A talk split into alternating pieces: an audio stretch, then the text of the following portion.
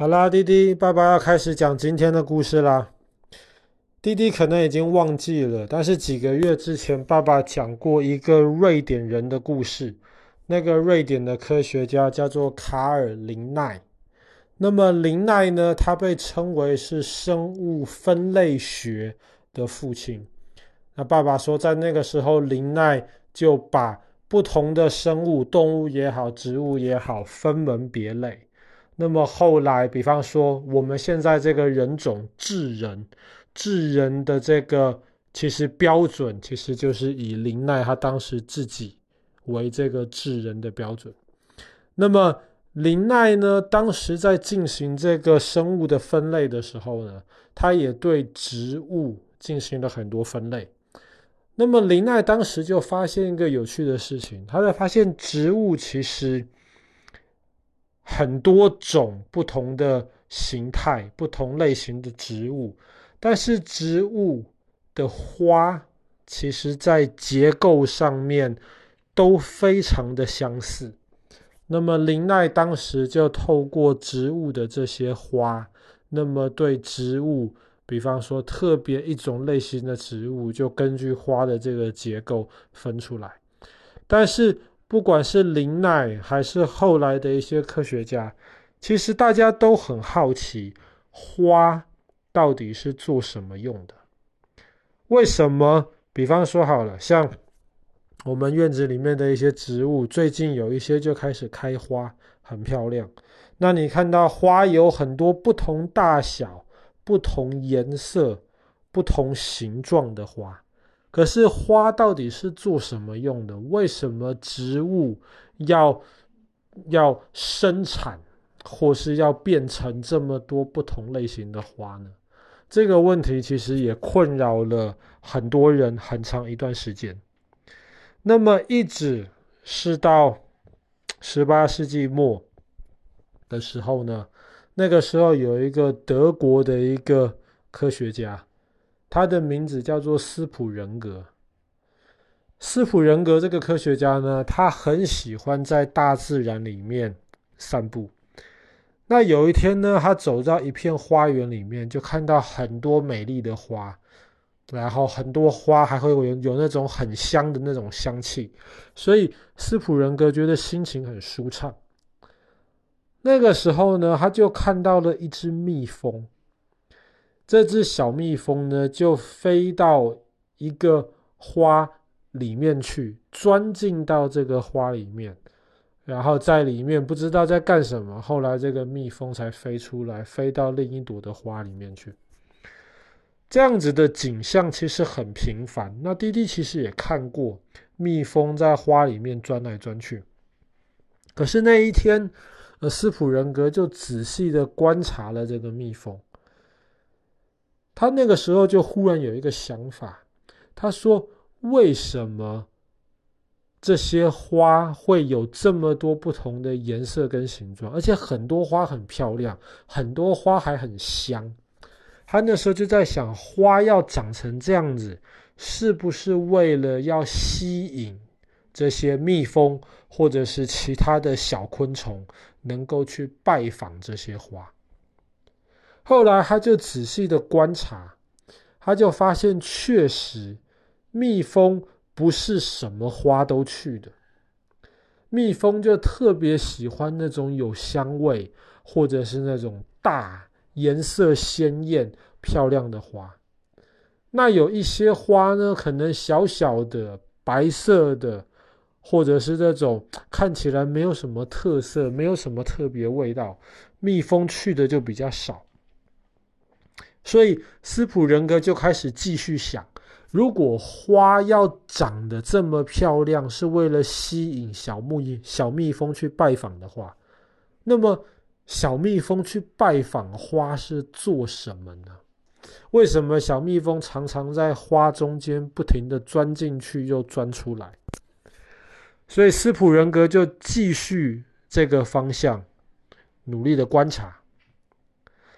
在那个时候，他就提出了一个假设，他仔细的观察了花中间的这个结构，他就发现有一些花长的是就是同一个品种的，可是有一朵花可能是长得这个样子，另一朵花中间的结构可能长得不太一样。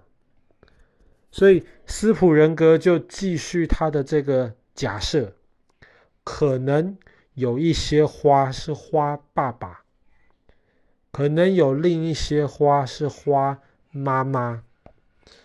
那么花爸爸跟花妈妈他们要怎么样才能够结出这些果实来呢？斯普人格发现，特别是花爸爸。里面会有很多很小很小很小的粉末，这些东西叫做花粉。当蜜蜂去拜访花爸爸的时候，它的脚上、身上、嘴巴上有时候就会沾到很多花粉。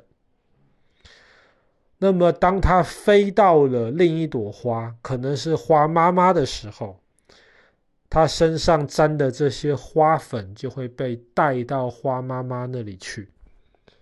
那么花妈妈接受了这个花爸爸的这个花粉之后呢，花妈妈才可以开始结果实。所以斯普人格在那个时候，他自己可能都没有预料到，但是呢，他等于说就开始破解了。为什么植物可以繁衍的这个秘密，就是植物需要有这个花粉在花爸爸跟花妈妈中间传递。这个讲的专业一点，叫做授粉。那么植物要授粉之后呢，花妈妈才可以变成果实。那么授粉的这个过程非常重要的一个关键。就是需要有这些小蜜蜂或者是其他的小昆虫来帮忙。当你如果在显微镜下面看这些花粉，漂亮的花的花粉的时候，你就会发现这些花粉上面其实看起来常常都粗粗的，甚至上面还有一些像小刺或是小钩子一样的东西。为什么花粉很多时候会长成这个样子呢？这就是因为长成这个样子会让这些花粉比较容易勾住这些小蜜蜂的脚或是身体，然后呢，这样子的话，小蜜蜂才容易把这些花粉从花爸爸带到花妈妈那边去。但是后来的人又。接着这个斯普人格的这个发现，继续研究，他们就发现，哎，除了小蜜蜂之外，还有非常多其他的一些昆虫，比方说蝴蝶，蝴蝶它也能够帮忙花授粉，把花粉从一朵花带到另一朵花去，或者是有一些很小很小的鸟，叫做蜂鸟。好像跟蜜蜂一样很小很小的鸟，蜂鸟也是可以帮忙授粉，甚至有一些甲虫，甚至是我们很讨厌的苍蝇，甚至苍蝇有时候都可以帮花来做授粉的这个动作。但是呢，全世界科学家估计，大概有三分之一植物的授粉其实都是透过蜜蜂来完成。所以蜜蜂非常非常的重要。现在全世界的蜜蜂数量越来越少，一方面是因为人类不好好爱护这个环境，给蜜蜂一个很好生存的一个地方；另一方面是因为全球暖化以及蜜蜂中间也会生病。这些种种的原因都让蜜蜂越来越少。但是你想想看，如果真的哪天蜜蜂少到一个程度的话，全世界有三分之一的花就没有办法好好的授粉，等于说我们能够吃到的这些果果，不管是种类还是数量上面，可能都会少很多。但是并不是全部的花都要依靠。这些小昆虫，甚至是小动物来帮忙授粉。比方说，好了，像我们的后院有松树，或者是有柏树，松树或柏树呢，它们其实也有花粉，只是更小，我们平常更不容易注意到。你如果把把松树的花粉在显微镜下面看的话呢，你就会发现松树的花粉跟一般那种大花的那种花粉完全不一样。它的表面很平滑，而且没有任何尖尖的，像是钩子或是刺这样子的东西。为什么呢？因为这些植物它们的花是靠风来授粉。所以有时候风很大的时候，就会把这些松树的这些花粉吹得很远很远去。这就是为什么它很小很轻，才能够被吹得比较远，而且它的表面要平滑，这样子比较符合这个空气动力学的这概念，它可以被带到更远的地方去。那也是因为这样子，所以像是这种透过风来授粉的这些植物呢，它都没有花蜜的，因为它不需要让小蜜蜂鼓励蜜蜂来帮忙授粉，要给它一些奖赏。蜜蜂帮忙授粉的奖赏就是花蜜。可是你如果是透过风来授粉的话，植物就不需要再去生产这些花蜜。那么像松树的这些花，也不能说是花，这样讲的有点奇怪。